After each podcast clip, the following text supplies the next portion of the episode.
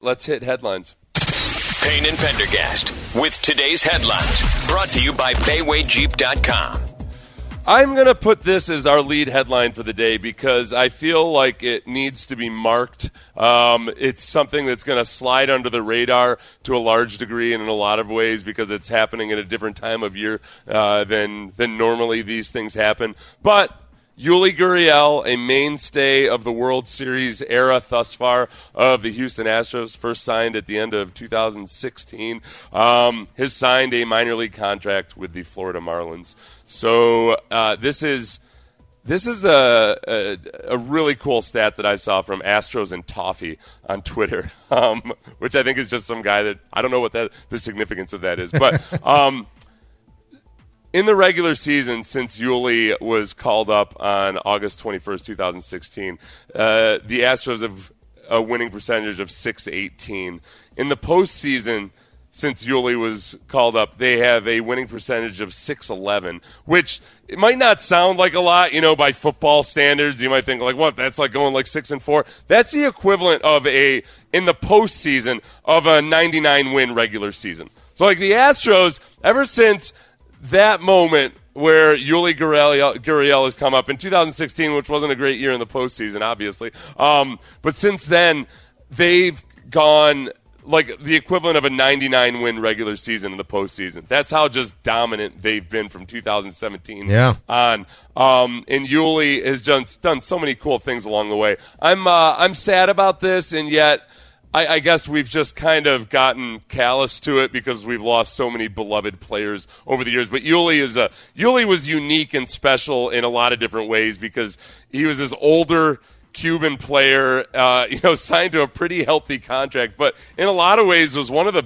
one of the bigger risks that Luhnow had taken in terms of putting plunking down some money on a veteran player that people didn't really know what to expect uh, out of, and and obviously he was a machine for a long, long time. You know, I, I just wonder how how Houston fans are going to feel at the end of the day if Yuli turns out to be serving in a utility role in Miami because yeah. a lot of people wanted Yuli, and I, I, to be honest with you, was one of them for a while this offseason. I wanted the Astros to bring Yuli back and see if he could serve that utility role. I'm not looking for the guy to play shortstop or anything, but just given the uncertainty and small sample size of the guys that you have that are competing for that role, whether it be a JJ Matijevic or a David Hensley or Mauricio Dubon or Yainer Diaz, Pedro Leon, um, you know, we haven't seen anything from those guys, but I do know what kind of bat to expect from Yuli Gurriel. I, I look at kind of last year as kind of an anomaly.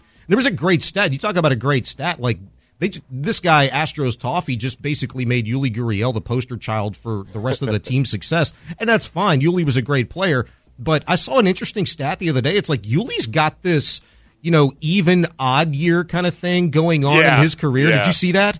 Yeah, well, I know. I mean, it has been uh, that, has been kind of the uh, the storyline for a while. Yeah, that he's he's had a good year, he's had a bad year. Then, oh, yeah. lo and behold, he comes back with a good year. And yeah. I hadn't realized that, but I just wonder how Astro fans are going to feel if, in fact, like because the Marlins are kind of stacked already in the in the outfield with their utility players. Their infield yeah. is kind of set first, and the DH rotations kind of already there with some guys they've acquired already this offseason. How's he going to work out there? If he's a utility player, are you pissed off if you're Astro fans? I, Would you have wanted that here? I don't. I don't think so. Just because even if even if Yuli does have an astoundingly awesome year, maybe he ends up being a full time starter at some point. I think if, the only way that people feel that way is if all of a sudden Abreu is a complete mess. I think you know, and then and then it mm. feels like oh okay, wow, you bailed on him when you when you didn't have to. In terms of the entire roster, I think you have to look at uh, not just Abreu, but Brantley, um, and the age of the entire roster. You don't want to have too many guys that might be on their way out or might be more injury prone when you're already going to be making concessions for Brantley, um, you know, and load managing him. So I'm, I, I think. I, uh, I think everybody will be okay with it. I mean, this is what you have to do. I, the guys get old, and they're not the same guys anymore. Yeah. The thing with the thing with Yuli that I've wondered about is that he is like the godfather of Cuban baseball. And so many of these young guys looked up to him. And and Yuli was one of the major factors in making the Astros such a, a mecca for for Cuban players. Um, I think also though that. I, I, I think sometimes maybe I've overstated that because a lot of it has to do with the fact that the Astros, when a lot of other teams were not quite certain how to scout Cuban players because Cuban players play a much more limited schedule in Cuba. Um, it's like a it's a true part-time job there, you Mm-hmm, know, and it, it sounds pretty badass. Other than the fact that you don't get paid very much money and you got to live in Cuba. Oh, if you got But, uh, Japanese money or American money, like that'd be a that's sweet right. deal. Yeah, yeah, yeah. So if they went and played in, if they went and played in Asia, then it's a different deal, obviously. Um, so the the Astros were way more aggressive early on in signing Cuban players, and uh, and this was one of those things. And you know now the, at any given time, the Astros have about twice as many Cuban players on their roster or in their system as the team with the second most Cuban players. Like it's been a big deal. So my worry was, okay, are you going to lose some of that allure? or some of that name recognition if you don't have Yuli Gurriel, who's just an absolute legend to these young Cuban players. You know, you'll see with a lot of Cuban players, Sean, they'll when they've got their buttons unbuttoned or they've got their you know their back pocket uh, uh, out and loose, like they're doing that because they grew up imitating Yuli Gurriel. The Cuban baseball team was very strict about guys. They were like George Steinbrenner, like, and making guys do everything appropriately. Yeah, yeah. Except Yuli was so beloved that he got away with wearing his shirt and unbuttoned, with having his back pocket out. So kids all over Cuba would try to do it, you know, and then their dads would have to correct them. Just looking Um, like he'd played the game. That's it. yeah, yeah, yeah, yeah. know? Like, but that he was that kind of guy. He was like Yeah. every little bastard you see uh, chewing on his mouth guard, trying to emulate Steph Curry. That was uh, that that was these kids in Cuba back in the day. Yeah, it just stinks for me because two years ago the guy was the batting champion. He was the batting champion. You know, and I know it's like Justin Verlander's gone. He's the Cy Young Award winner and did so many great things statistically. From a talent standpoint, it doesn't hurt one lick. You know, it just doesn't. I, I was more worried about it. Like, you know, it's just from a leadership standpoint, like he was just a fun guy. Like it, it, like Yuli brought the fun. Yuli Yeah. brought the Yeah. fun to the Astros Yeah. clubhouse, and you don't want to lose that. Yeah, you got. Uh, we need more wacky hairstyles now. Uh, you are listening to KILT and KILT HD2 and Audacy Station. Next headline: The uh, NFL, according to Adam Schefter, reported yesterday, and many people since, the NFL is taking a fifth-round pick from the Texans and fining them one hundred seventy-five thousand dollars for what the league believes is a salary cap violation, and what Houston believes is an accounting error that dates back to Deshaun Watson's training during COVID. The Texans believe it gave them no salary cap advantage, and they were simply paying $26,000 for Deshaun Watson to train at a local facility, the Houstonian. Well, theirs was closed during COVID. So um, they lose a fifth round pick, which at times for the Texans has turned into guys like DJ Reader or Charles Omenihu. It's nothing to sneeze at. Uh, the money probably is something to sneeze at, that $175,000. But it does, Sean, this does seem to be hopefully, blessedly, like the last remnant of the Deshaun Watson, Jack Easterby drama. And, Yeah. you know, this was, I'll blame Jack Easterby and Bill O'Brien for this because this was done, this was sloppy bookkeeping done while Bill O'Brien and Jack Easterby were, were running the ship. And I don't, I don't think moving forward that mistakes like this will be made. Uh, not to speak to the whole other scandalous part about it, but this salary cap part of it, this was, this this is typical of what I had heard about the Texans front office when Bill O'Brien and Jack Easterby were running things. They just papers weren't filed on time. People were clueless about actually how to operate things. Um, so it doesn't surprise me that Yeah. they're they're getting pinched for this. Now. Who was the uh, capologist? Remember the Texans employed a capologist for years. Was it Chris Olsen? Was that his name? Chris Uh, Olsen got fired. By, that's you know what? That's a very good question. When was he fired? Um, and, or was he? You know, I, I- I think there were times He was- I- Chris, I didn't know Chris he was Olsen was fired. fired on January nineteenth, two thousand twenty. Oh, So this would have been before COVID. yeah, Um, yeah. yeah. Well, the- this he was so he was fired in January 2020. This happened during the 2020 season, so he was Yeah. out. Like, and the reason why I bring that up is because you know covering the team for so long, so many years, like that was a guy that people listening to us on the radio right now, they don't know who he is. You Yeah. know, they, they don't know the name, but that was somebody that you knew the name of if you were in the building, you covered this team on the regular basis. Like he was an incredibly well put together, very bright, smart guy, and Bill O'Brien, Jack Easterby doing all of these things. Yeah. You know, it- it's like Brooks Kubena just said in relation to Matt Burke. It's like, okay, yeah, you've done this stuff with defenses before, eh, but you haven't had success. And, you know, yeah, you've got all this experience, but the numbers say, like, hey, it doesn't work. Well, I've tried to do too many things before. Like, when you have your hand in so many things, are you really doing any one of those very well at all? Bill O'Brien and Jack Easterby weren't doing anything very remotely well at all, and they needed guys. They missed guys like Chris Olsen, and I just hope that now Bob McNair, or, or excuse me, Cal McNair, you know, sees the value in employing guys to do those, you know, sometimes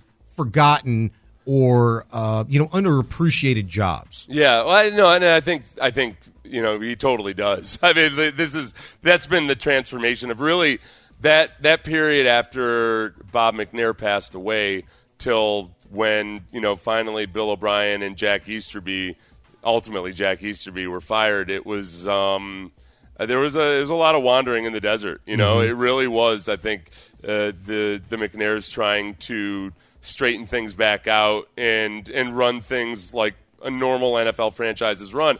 And I almost like I've gotten past the point where I you know blame the boogeyman Jack Easterby. Jack Easterby was a guy who was allowed to be incompetent. You know, and, and I think Cal McNair recognizes and understands that. But he was a guy who was allowed to to be incompetent and do a lot of things that he was not qualified to do, and Bill O'Brien was as well. I mean, Chris Olsen being fired when he was, you got to realize like that was there were so many stories about. And, and you could see this in the timeline of the way things were reported, Sean. Uh, Sean Bajani filling in for Sean Pendergast. There would like there would be a report that a player had agreed to a contract, and then weeks would go by before the actual contract was officially reported. It was because stuff just wasn't getting filed. Like it was, it was like when. It's like when somebody dies, you know, and the spouse, like the spouse that dies is the one that was responsible for paying the bills, and then all of a sudden the other spouses is just a complete mess afterwards because they don't, they haven't had to do any of this. That's what the Texans were running like. It was like Jack Easter, it was like Chris Olsen was the spouse that paid all the bills. You fire him, and then everything goes to Yeah, crap. you wake up in the morning, you go to turn the kitchen light on, and it doesn't turn on anymore. And it's like, what happened? You didn't pay the electric bill. Come on. so uh, so hopefully that's blessedly the end of that. I'd gotten wind of that a, a, a couple hours before it actually happened, and the way somebody explained it to me was that the Texans were going to get fined for their role in the Deshaun Watson scandal. Um, so it was errantly described to me. And I thought it was going to be more of that, like that. I frankly, I thought it was an irresponsible New York Times article that acted like the Texans were were enabling Deshaun Watson with the full knowledge of what he was alleged to have been doing. On with, uh, brand. On brand. Yeah, with those. Yeah, yeah. So um, next headline: Wide receiver Odell Beckham held a workout or is holding a workout today in Arizona for NFL teams. The Giants will be one of the teams in attendance. Remember, Odell Beckham Jr. was having a really good game for the Rams in their last Super Bowl victory when he tore his ACL. He's looking to prove to teams right now that he's back and he's 100%. Um, I'm not expecting the Texans to be at this workout. And uh, nor nor do I think they should be. Uh, I fully agree with you. I am interested in the workout itself, though, and seeing what Odell Beckham Jr. looks like because, you know, he hasn't played football since what, like week 14 of the 2021 season, you know, something like that. It's been a hot minute, right? And the guy was just one of the most sensational receivers. And being away from the game for a year plus, like, you want to see what that guy looks like.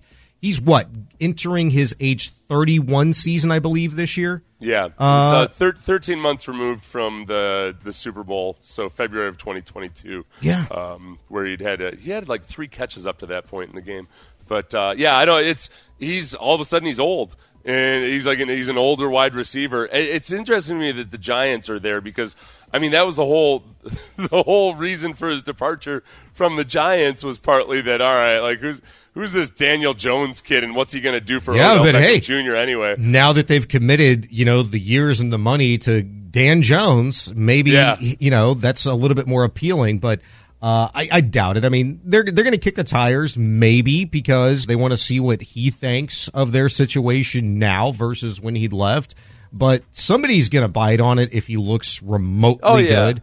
Yeah. And I'm here for that. I want to see OBJ back on a field this year. Well, the last drama was in Cleveland, where like remember his dad posted like the video of was it the video of Baker Mayfield messing up or whatever? Oh. His his dad had released a video that was pretty critical of Baker Mayfield. Yeah, um, I do remember that. You know, you look at it in hindsight.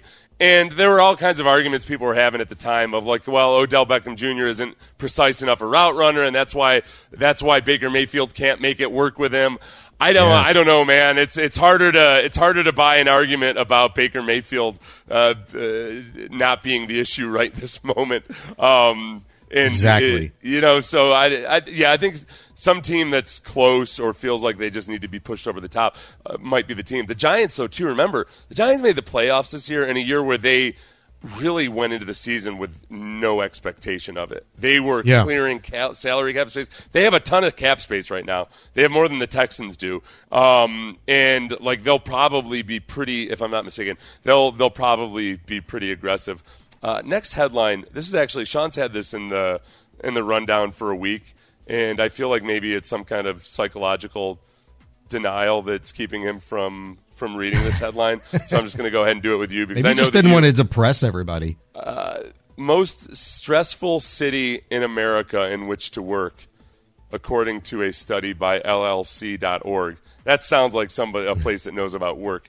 Uh, lists Houston as the most stressful city in which to work because workers in Houston clock in an average of 39.5 hours work weekly. Uh, that just sounds too much in a 40-hour work week to be working 39.5 hours per week. Uh, but that's above the national average of 38.7 hours. And the average time for a Houston employee to commute to and from work is 52.8 minutes. Yeah, and that's it right there. It- it- Yeah. uh, the the work numbers are irrelevant. I mean, the fact that people are getting away with 0.3 fewer hours during a 40-hour work week is Yeah. just ridiculous. So get to work, people. Do be better. Okay, that's number 1. But then two, it's like, okay, everybody's gripe in the city of Houston for decades has been the commute Yeah. and I get it. It does suck, It- and that that is that has nothing to do with work. You know, it is going to and then getting home from work. What about work? Like I, a- I, I thought, yeah. like Houston had at one point in time, like the most companies in the city limits that were like the best places to work. Oh, really? Oh, you know what? Maybe because a lot of that is is, te- is companies have fled for the suburbs. Maybe a lot of those cush jobs with lower commute times uh, have you know moved up to the woodlands or out Ah, to Katy. fair. Yeah. That's where it gets tricky too in calculating this. I don't know if they're going by metropolitan area or city limits. Yeah, yeah, because yeah. and now especially because if you're working in now, unless you've moved back in, I mean, a lot of people that are working in the city are working those hours. Plus, they're driving in, you know, 45 minutes from work. Frankly, as a sports radio host, um, I don't know what all of you are complaining about with your long commutes. you're obviously delighted and entertained. This for is 59 why this is why day. Pendergast never brought it up because he could yeah. literally walk to work. There's Yeah. no commute That's- yeah. for him. Yeah, when I lived in League City, it's funny. I lived in League City, and I the drive in was no big deal because I would drive in at 4 a.m. and I would just fly in and I'd listen to podcasts. You know, fly in at the uh, appropriate speed limit, of course. But uh, it was no big deal. But God help me if I if I tried to head back home anytime after 11:15 a.m. because then it was all and then oh and then if I had to come back. The double commute was what ultimately killed me in League City. Because if I came back for an Astros or a Rockets game, yeah. I'm like, wait a second. I'm going into the city during rush hour, and it's just as bad. And then when I leave, I have to go back. That was where I. Uh, it's yeah, it's a whole lot of your day that you sit thinking about. Boy, I could really be doing other stuff. Yeah, we're getting a lot of texts like people driving, you know, 50 to 55 hours a week, going Woodlands to Baytown. People are texted in. Like, I, I feel it. All right, maybe that's contributing to the uh, 0.3 differential in hours that you're supposed to be working during a 40 hour work week. Yeah, yeah. Hey Seth, give me a break if I'm a couple minutes late because I was stuck in traffic. When I was Exactly. uh, because because I had to drive down the I-10 corridor between, gosh, it was like between Dairy Ashford and Wirt where it's like impossible. You can go, you crawl along. I remember I used to live over in the Memorial area, and I remember like I used to have to drive from uh, like Chimney Rock there to out to Dairy Ashford sometimes during rush hour, Mm-hmm. and it was just miserable. Least stressful cities in America. If you're going to flee Houston, uh, Madison, Wisconsin is the least stressful. Course, good old Wisconsin. Average commute is 37.4 I minutes. I thought you were going to throw out a South Dakota, North Dakota. It's pretty close. The closest to that would maybe be like Fort Collins, Colorado, Minneapolis, Minnesota, and Providence, Rhode Island, which I feel gets a bad rap just because most of most people only know Providence from um, the old basketball league uh, team that, w- that Manute Bol played for, and gosh. then also um, uh, from Dumb and Dumber. Like Providence doesn't look like an awesome place where Lloyd and Harry start off in Dumb and Dumber. That's an unfair, you know, like option. You know, like I, I don't want to know like you know best places or least stressful. Like, give me the least stressful major city. Yeah. I'd have to believe Houston's probably one of them if you factor in like okay, maybe LA's maybe an option, but I've never been to LA, so I don't know. But LA, Chicago, Philadelphia, New York, you know, amongst those cities, like if you want to throw in DC or something like that, like Houston would probably be like just my gut tells me one of the least least stressful major cities to to, to work in. yeah, the uh, it's not as intense on like a, a, a mile by mile basis. I think once you get to where you want to be, it's not as big a deal. It doesn't feel like you're just overcome by you know concrete canyons. Or I mean, we have traffic here, but you don't have LA traffic. You know, you don't have Well- to deal with subway and walking everywhere like you do Yeah. in New York. You know, Chicago. You know, and there's a lot of walking, and yeah, they get the rail system there all over the place. I mean, Whenever that was I've just of what I visited- was thinking. whenever I visited New York City, like in the summer when it's hot and it's like a few degrees hotter than the surrounding areas because it's just because there's so many damn the big old greenhouse. Um, that sucks. Like if I had to wear a suit in Manhattan because it's not like you're it's not like Houston where you can drive. You know. Where we don't, people from other cities come here and they're like, "You drove a quarter mile," and I'm like, "Yeah, I didn't want to dehydrate, you, you idiot. What am I going to do? Sweat through my suit for uh, for that quarter mile? Of course, I'm driving my ridiculously large Exactly. truck to a uh, to a big parking garage. Uh, one of the big things in here was that uh, a pretty high percentage of Houstonians don't have health insurance through their jobs, so that's Huh. uh, which is stressful, as you know, if you've ever. I'm I'm there now. Yeah, I'm there. It Are you is. health insuranceless? Uh, not health insuranceless, but through a job. Like, Oh, you oh, know, yeah, You yeah, have it you got- outside now, and that's a, that's a pain in the butt. I yeah. I went through that like this past week. Is I had to get my eyes checked or whatever, and my doctor accepts my insurance, but the actual physical place does not. And I said, "Well, how does that work? Like, do I need to go to his house and he can see me there, and my insurance will be that. accepted?" Like. Yeah. It's just this mess that I'm I'm ping ponging around with these insurance companies trying to figure out what's what. Uh, Jets fans are exuberant as hell over the prospect of Aaron Rodgers coming to their team. I got to tell you, Sauce Gardner said something that makes me feel like this really might be a disaster brewing in New York. That's coming up next. Sports Radio 610 presents Payne and Pendergast. Hey, Ben, ben Gary, our producer, was uh, saying, "All right, here we go. All right, you're up." And I'm like, "Yeah, it's time for uh, Sean Pendergast to start talking." What?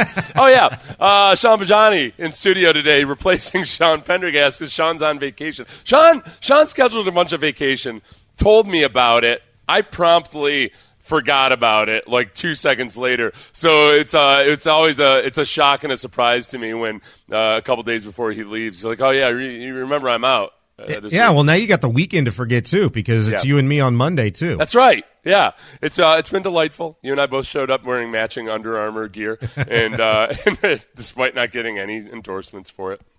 hey, it's all good. I, Um, I was laughing this morning. Seth texted me. He goes, um, "Hey, do do I need to let you in?" And I'm like, "No, I, I, still have my key fob. Like I'm rarely here, but I I do have a key fob. I haven't reached like Milton from Office Space status yet, where they keep me in the basement or something like that. I, am still in COVID mode where like everything, like no procedure still. It still seems like no procedure seems to work exactly the way it was designed to, and people are still blaming COVID for it. Like, oh yeah, yeah, we're, we're like, yeah, it's been like well over a year since all this is since things got back more to normal. The COVID time warp is real, man. Like, yeah, it, that's it true, could be three yeah. years, it could be five years, and it feels like you know a few months ago to me, or vice versa. It's nuts.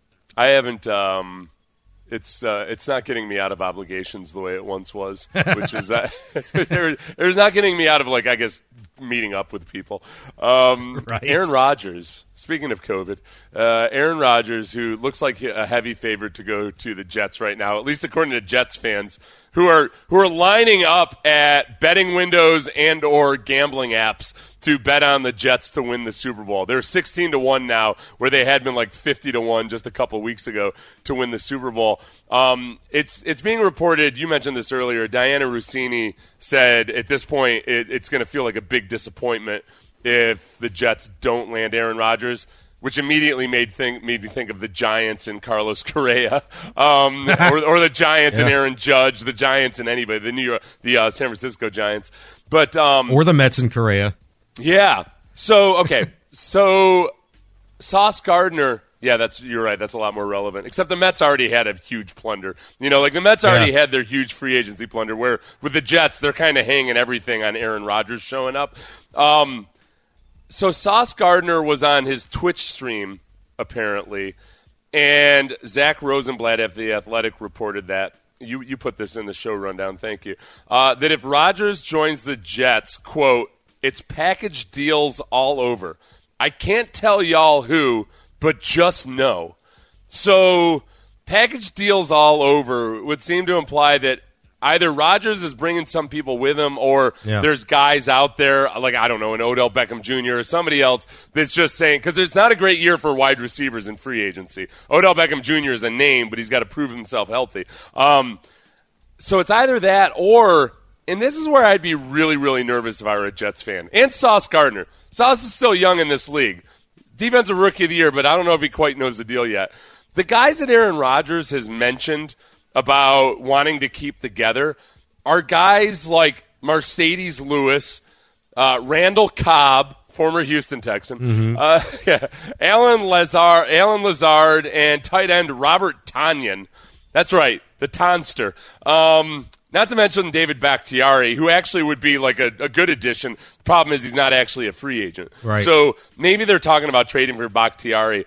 But I, man, this is what I'd be really worried about if I were a Jets fan. It's like you can't you can't be like some of the you know various NBA superstars over the years that have thought, yeah, let's get all the old guys together and it'll exactly. be awesome. Exactly. The last thing the Jets need right now is Randall Cobb and Marcedes Lewis. Then I, you know, they, it just doesn't make any. It doesn't make it. If that's what they have to sign up for, in addition to giving up draft picks and a whole bunch of money, fifty million guaranteed this year, I'm not so sure that this is the right move for Robert Saleh. Yeah, I, I kind of agree with your fir- the first thing that you'd said. Like, it could mean that these guys would go with Rodgers to New York, but it also yeah. could mean, like, if you just take it, you know, word for word with what uh, Gardner said, it's it's package deals all over. Like, you know, there are other free agents that – maybe they'd played together somewhere else that Rodgers has a good familiarity or relationship with that would join him in New York. Like it doesn't just have to be guys from Green Bay, but yeah. they all have you know this. I mean, you have you have relationships. You know,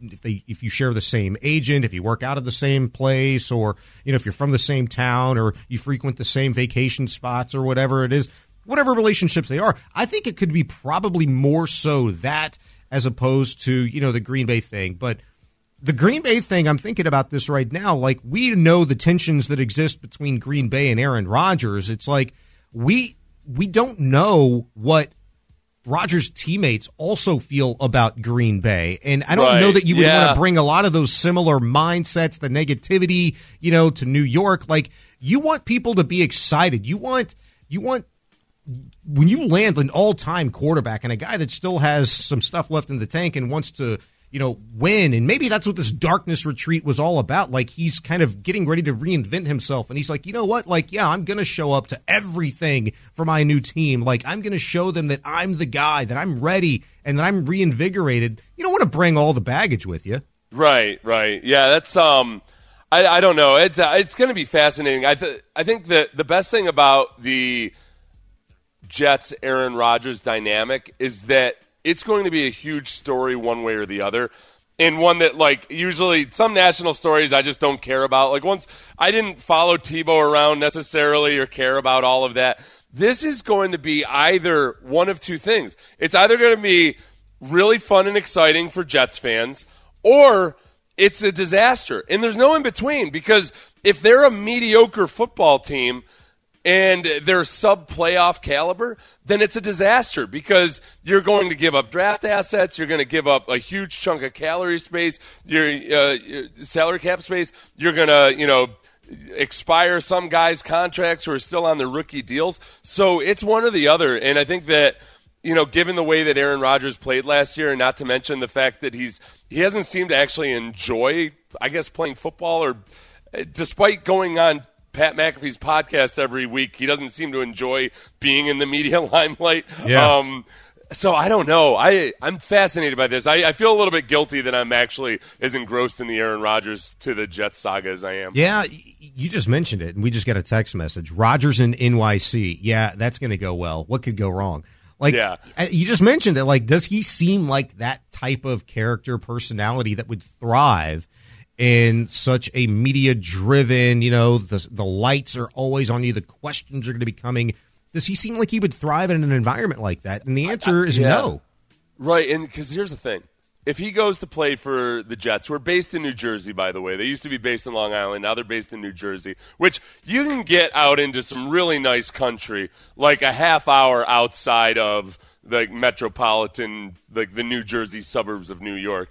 I feel like he needs to get himself a nice spread out in the country and commute into work every day and just and eh, but like be out in nature somewhat and this is, a, and I can tell with him sometimes when he responds to media reports, I can tell that he hasn't read the actual story. He's had, he's read the reports about the reports, and and that's where I can tell like I've, I've got a good sense for this. I know which guys genuinely don't read the press clippings and which guys do, and which guys are getting it from their buddies who are who are feeding it to him via social media.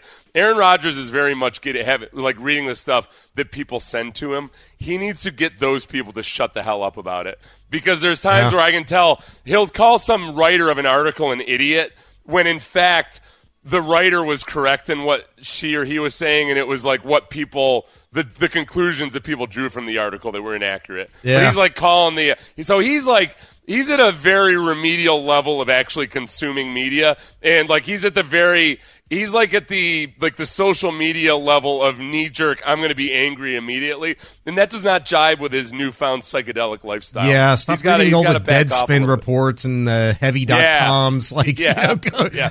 or go to the what source. florio believes you know when florio reports something he kind of puts his own little sneer to uh, it. every time. And it's just yeah it's not the exact thing that he said. Okay this did get me thinking because you are, um, you know, you're very knowledgeable about the Rockets, which is a hard thing to do in these in these troubled times. What what do you feel about James Harden coming back? Since we're talking about possibly reuniting with old folks, um, what about James Harden coming back to the Rockets? I hate the idea for okay. the reasons that most people I would have to imagine around here do as well, because um, the divorce, you know, him forcing his way out but also the influx of young talent that you have on this roster right now. Is James Harden the right guy to, you know, take this locker room, lead by example, you know, get these guys focused on ball every single day? I mean, I could yeah. name a million other guys in a better position to do that. Now, Eric Gordon wasn't that veteran leader that you needed to take this locker room either. Okay, but there's a huge stark difference between Gordon and Harden, but it's the same result. And there is no leader at the end of the day. I am hearing, though, that there is a lot more to Harden to the Rockets than meets the eye, um, to be quite honest with you. And it is family related. So Um, the fact that you know this is has been floated out there. What is it like three months old now? This has been out there. Maybe not even that. Uh, maybe a month and a half or so that this report first came out that Harden would consider a return to the Rockets. I think it's a lot more real than people are giving it credence to.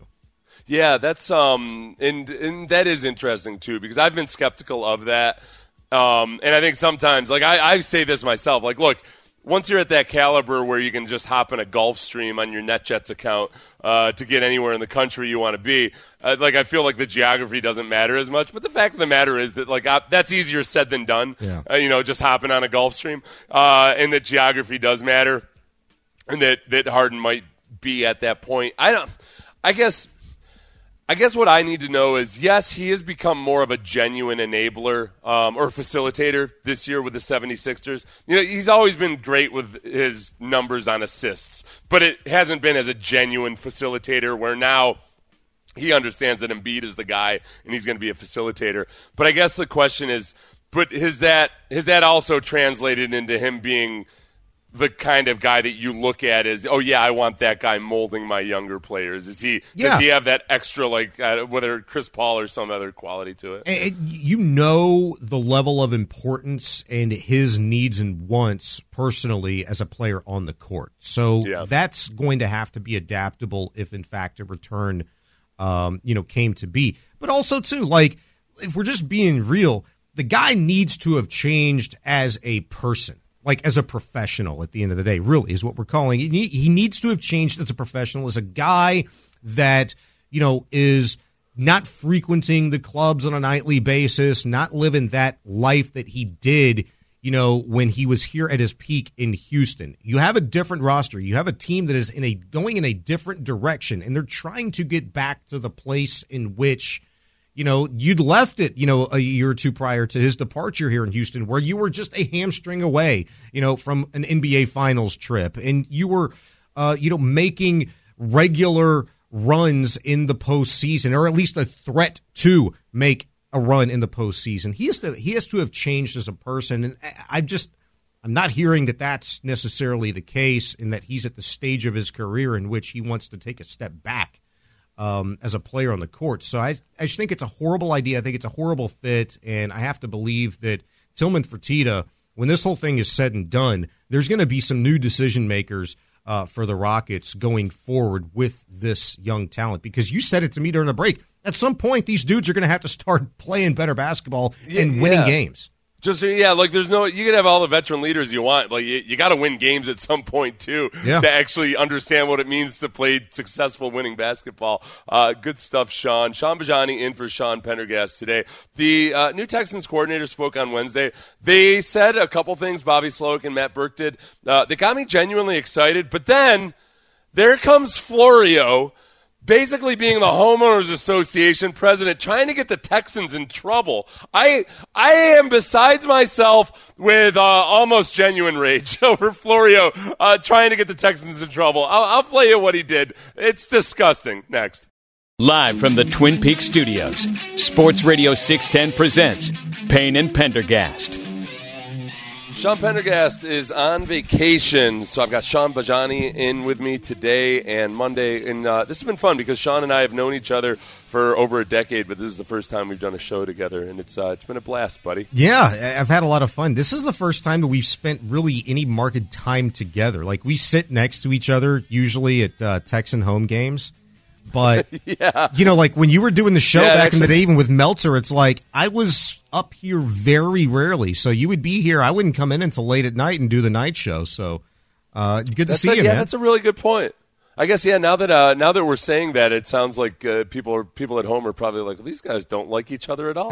Couldn't be further from the truth. Couldn't be. Sean still likes me because he hasn't spent that much time around me. It's so, there funny, dude. Like people people don't understand. Like in radio, it's like you think everybody knows each other. We go out, drink, eat all the time. It's like no. Like I've worked here for 17 years, and there's still like two people I've never worked with, and I never interact with. It's Sean Pendergast and John Lopez. And Lopez lived like two seconds from me before he'd moved back into the city recently.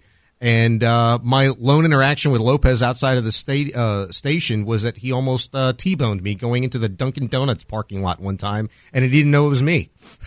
did he what? Did he flip you off, or was he ob- oblivious? To No, it he just- 100. percent barreled into the parking lot like he owned the joint, and I'm trying to get out of there. and I'm going to tell that story at his son's wedding on Saturday night. he, he doesn't even know the story. Like I've never I've never talked to him about it because I never see him. Yeah, I'll uh, I'll leave it alone. Okay, so um, Bobby Slowik, the offensive coordinator, and Matt Burke, the defensive coordinator, uh, gave their introductory press conferences on Wednesday, and I usually find those things boring as hell.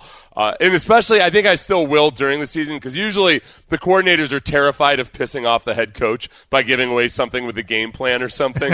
so I, you know, I've think A, these guys aren't yet terrified of DeMeco, and B, there's nothing to give away really right now. Slowik wasn't really all that forthcoming about what they were going to do on offense, but I'll, I'll give you something that Slowik said that Florio couldn't find fault with that I got excited about, and then uh, after that, I'm going to give you something that Slowik said that uh, Florio decided to try to you know be the homeowners association about. But here's this is uh, Bobby Slowik describing what the offense will be like. You know, a lot of the scheme is you have a system, you have a philosophy, um, and for us at the Texans, it kind of is a whole team. It's not just one specific side of the ball. You know, DeMeco always says swarm.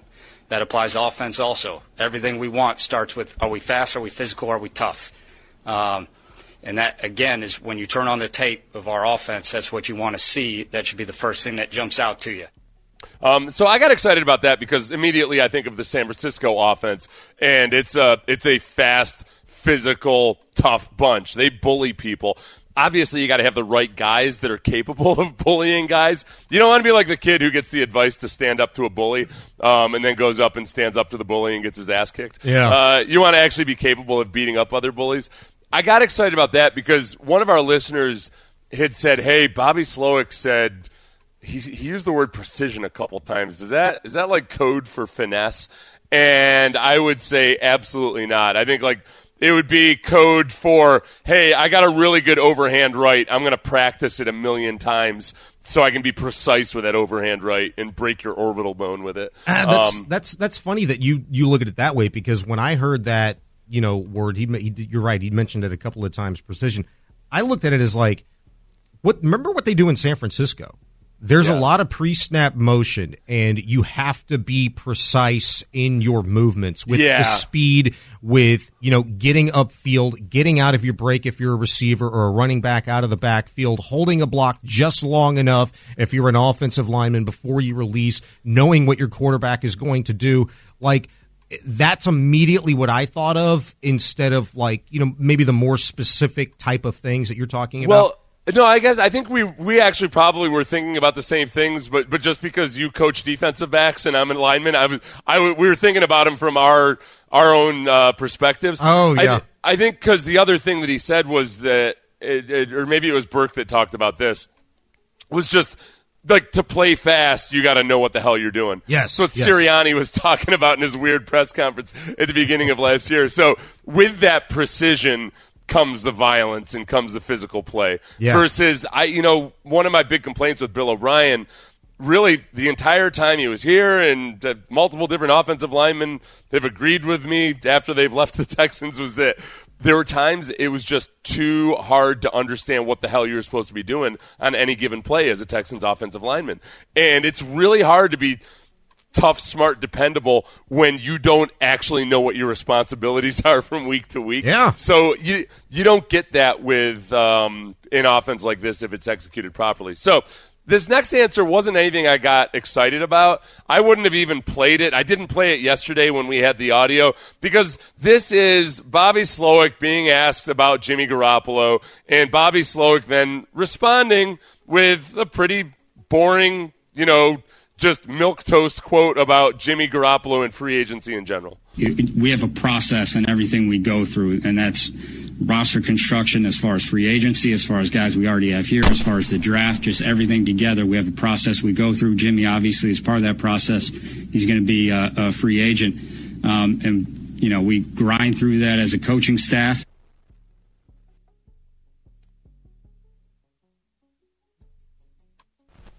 Listening to that audio right there, you know, it's literally nothing. Like Right. a- again, another boring non-answer. I didn't catch anything out of context, Seth. I, Yeah. I didn't think there was anything wrong with it. And then Mike Florio, of course, Yes. of course, Yeah. the ears of the lawyer.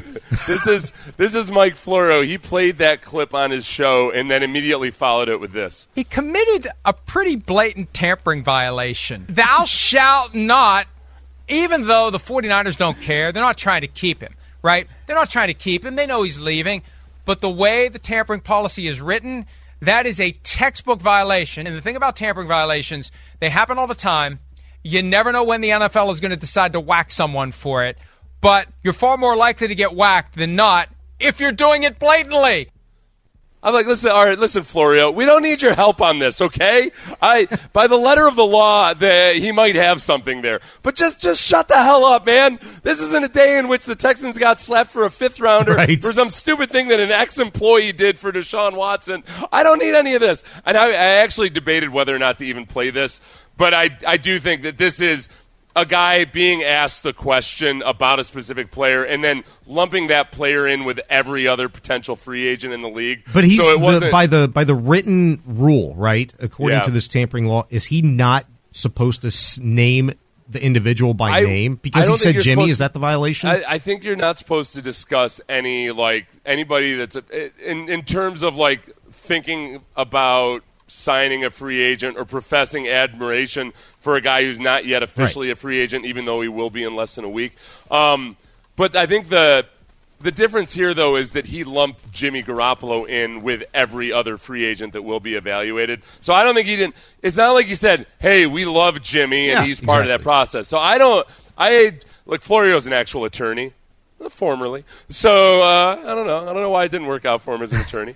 might be because he's probably making over a million dollars a year now. But still, uh, he's, uh, he might he might have decided to leave small town law practice.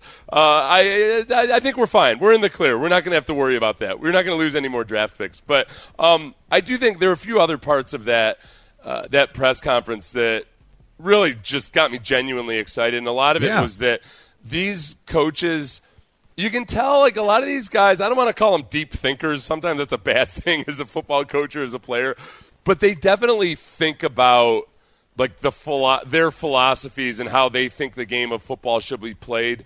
And it sounds like with Bobby Slowik especially, DeMeco has been with Bobby Slowik from the time when they were both quality control guys. So like they were both basically interns. Yeah, DeMeco had had a great football career and everything, but he was starting from the bottom as a football coach and learned a lot of the same lessons with Bobby Slowik along the way. So it, it feels less to me. At first, when Bobby Slowik was hired, it kind of felt underwhelming, like, oh, okay, so he was the best available guy from that system, and that's why they're bringing him in after listening to people talk about it, it feels more like, man, Bobby Slowik and DeMeco Ryans have probably had conversations about this for a while. Yeah. and that, like, you know, I don't, I don't want to say they're ride or die or anything like that, but I think that DeMeco, this is this is perhaps more of his hand selected choice than than we thought it was beforehand. My biggest takeaway from that press conference the other day was just the language. I mean, you could tell right away that Caserio to Ryans to Slowik to Burke, they're clearly all on the same page. And that's so important because we haven't heard that, we haven't seen that at any point over the course of the last three plus years, really, if we're being honest, going back to even Bill O'Brien days, you know, with everybody being on the same page. And so I think the language and how they talk, their vision, their philosophy that they're explaining to the media, it, it all sounds the same. Yeah. But you are you are getting a lot more substance from these guys than you than you typically had in years past, and that's something that I enjoy. And I, for one, was you know, remote pretty much excited about the Slowik because I think everybody's thought was like, man, if you could get somebody from the Shanahan tree, if this guy's the next, you know, dude from that tree that just gets it, that can coach his ass off, like Yeah. I'm here for that. And it sounds like Slowik is that dude. So a listener reached out this morning, depressed over the fact that uh, the Texans don't even have any interesting free agents to wring our hands over possibly losing. Where with the Astros, we're blessed with a luxury of worrying about which guy they're going to lose and still win a World Series championship the next year. Uh, trust me, I, I will. I will at least take you partially out of your depression. The Texans have made a list And they made a list in a good way. We hardly ever get that anymore, and it's starting to happen again. A good list uh, regarding a Texans free agent coming up next.